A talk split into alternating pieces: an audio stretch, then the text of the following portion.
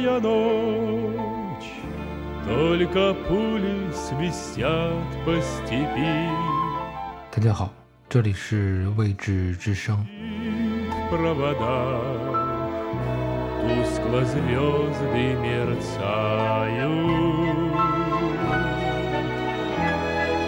В темную ночь Ты, любимая, знаю, не спишь 今 今天我们继续来谈俄罗斯作家索尔仁尼琴的长篇巨著古拉格群岛。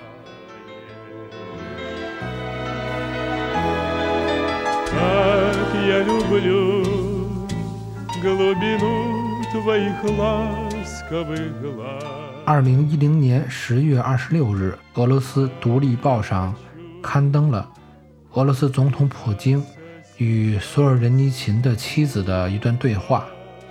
那个时候，索尔仁尼琴已经去世了。普京说：“您好，娜塔莉亚，一年半前我们见过面，那次您建议把索尔仁尼琴的《古拉格群岛》列入中学教学大纲。”娜塔莉亚说：“我怎么觉得是您的提议呢？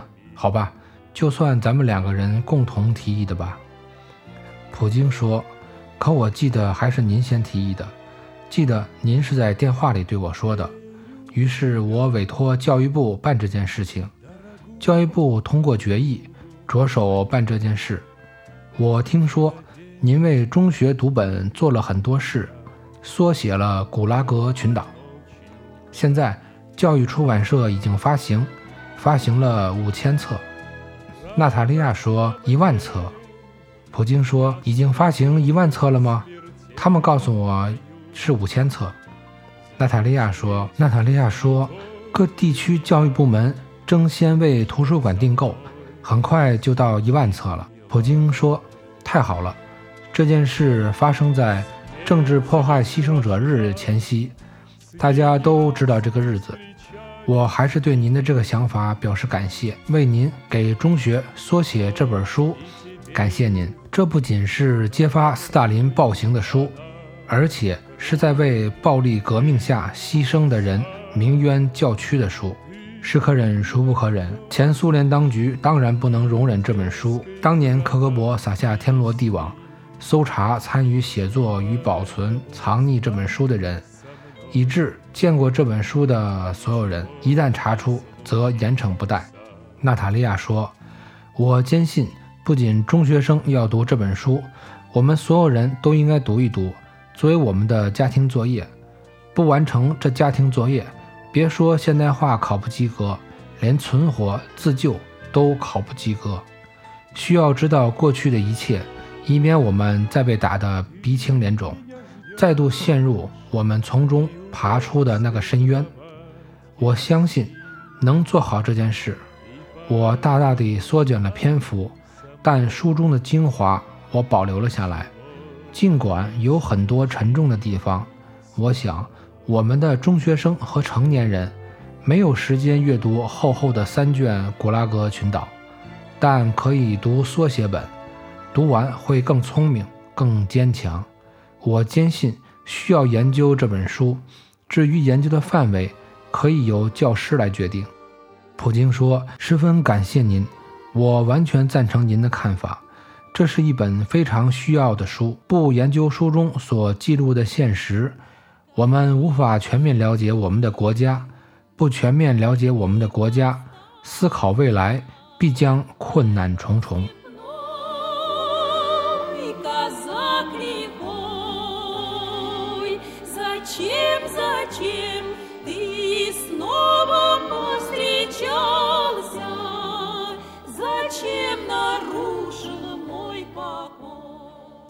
古拉格群岛的开篇，作者写道：“献给没有生存下来的那些人，要叙述此事，他们已无能为力。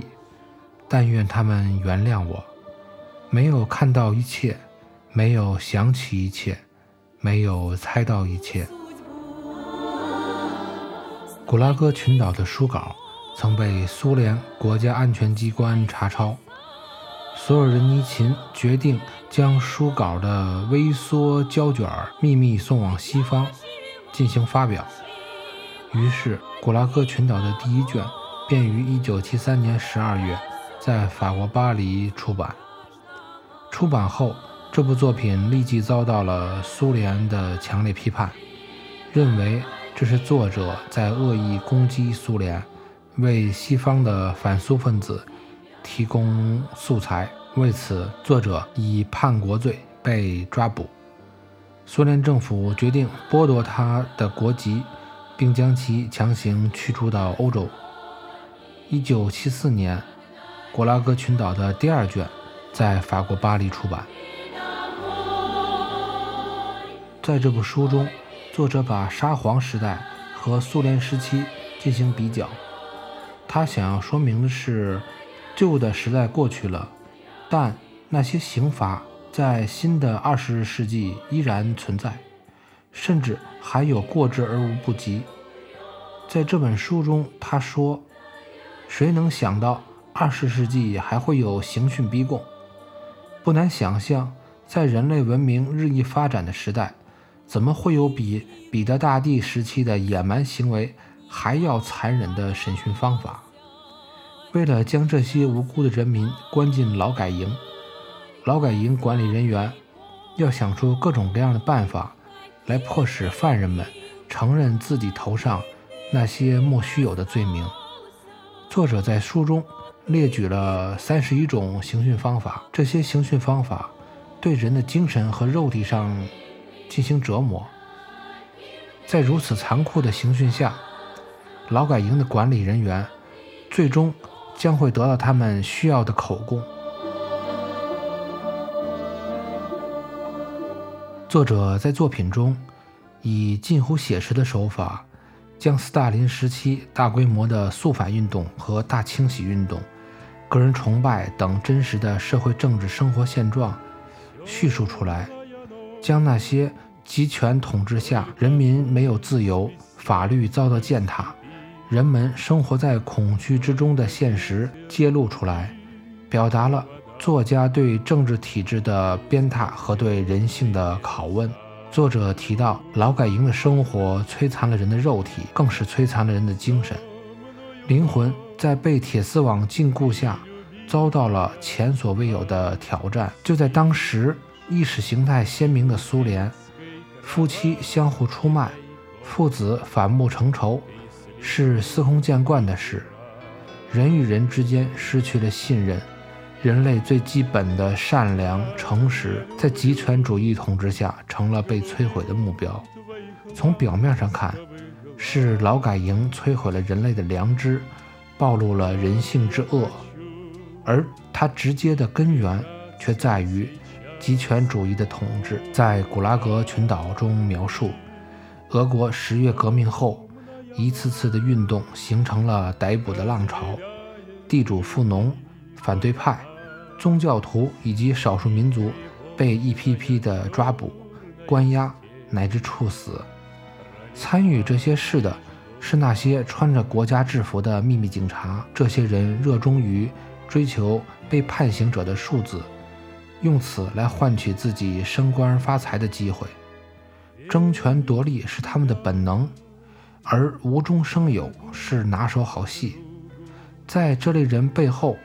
却隐藏着一个巨大的思想体系，就是这种思想，把一批又一批的善良的年轻人，变成了无恶不作的秘密警察。那个时候，法庭是巨大的囚犯生产线上的一部分，无需开庭即可判刑，被捕就意味着有罪，于是审讯中的威胁、暴力、刑讯。就不可避免。在这本书的第三、第四部分，以“劳动消灭营”和“灵魂与铁丝网”为题，讲述了群岛的诞生、发展，岛内各种类型的犯人生活与工作情况。从1930年起，劳改营遍地开花，成百万公里的铁丝网不断延伸，大批犯人作为无偿劳动力。去开掘运河、打矿挖井，工作时间的长短由劳改营来决定。完不成劳动的定额，这些人就会在森林里冻死，或者被赶进火里烧死。伙食却是一点点的面包与浑水。劳改犯们拼死拼活，耗尽体力，许多人因此丢失了生命。饥饿使死亡简单化了。那些劳改犯人正说着话就没有声音了，或者正走着路。就倒下死掉了。劳改犯们衣衫褴褛，肮脏无比，臭虫、虱子跳蚤横行。这些虫子可以咬死垂死的病人和老人。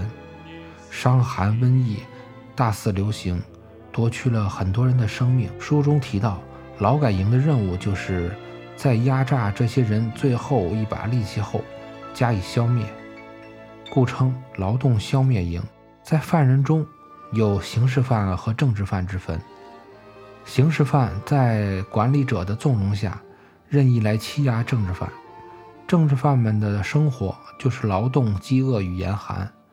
政治犯如果想在劳改营中活下来，多半就要去当杂役。要谋取这些职位呢，就需要会钻营拍马；而要保住这些职位，就更需要冷酷无情和忘恩负义。劳改营的狱吏们，他们的性格则是愚钝、独断专行、凶残与贪婪。在这样的人统治下，所有的这些群岛就像一个个的毒瘤，他们的存在直接感染了整个社会。因此，在苏联生活的人，他们的心理特征就是永恒的恐惧与互不信任。出卖、告密、奴隶心理等，在书的第五六七部以劳役刑、流放及斯大林死后为题。书中提到，苏联的繁华下，实际上矛盾重重，各加盟共和国都希望独立，而农民则希望脱离集体农庄。劳改营中的囚犯们曾经抗议绝食。逃跑的事件也越来越多，为此，政府当局为了加强防范，用几十道的铁丝网把劳改营区围了起来，期间还修建了碉堡，布置了潜伏哨与伏击兵。在古拉格群岛中，作者之所以要在书中描写那么多的阴暗与败坏，是因为作者怀有热切的希望。作品中那些头脑清醒、有独立人格的囚犯，那些对犯人抱有同情心的普通俄罗斯人，那些帮助犯人的小孩子，还有在苦难与丑恶面前表现出高尚人格的普通俄罗斯人，所有这些人才是索尔仁尼琴笔下的重点。他认为，正是这些普通俄罗斯人的善良。阻止了俄罗斯的倾覆与毁灭。古拉格群岛对俄罗斯和整个世界的意义，不仅在于它展示了极权主义统治的残忍与危害，将隐藏于此中的人性恶揭示了出来，更在于对独裁者罪恶的彻底批判并清算。他告诉读者，只有大多数人摆脱愚昧。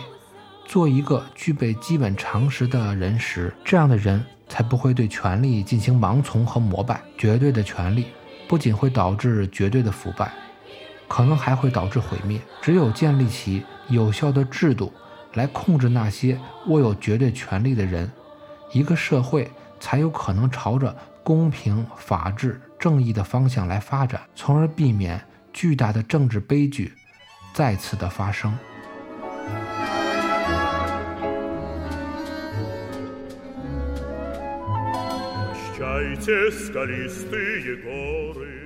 二零零七年七月，当德国《明镜周刊》的记者采访索尔仁尼琴的时候，这位八十八岁的老人吐露了他的生死观。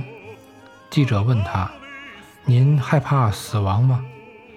他回答：“不，我不再惧怕死亡。”年轻的时候，我曾经害怕，担心自己死去后，所有的文字创作计划会落空。如今，对我而言，死亡是自然的事情，它不是终结，而是一个人存在的里程碑。在采访结束后，记者祝他长寿，老人摆摆手说：“不，不，我已经活得足够了。”一年后，这位八十九岁的俄罗斯文学巨匠，在他故乡的家中寿终正寝。他几乎与苏联同期诞生，却比苏联长寿。苏联这个他穷极一生批判的专制帝国，已经在十七年前土崩瓦解了。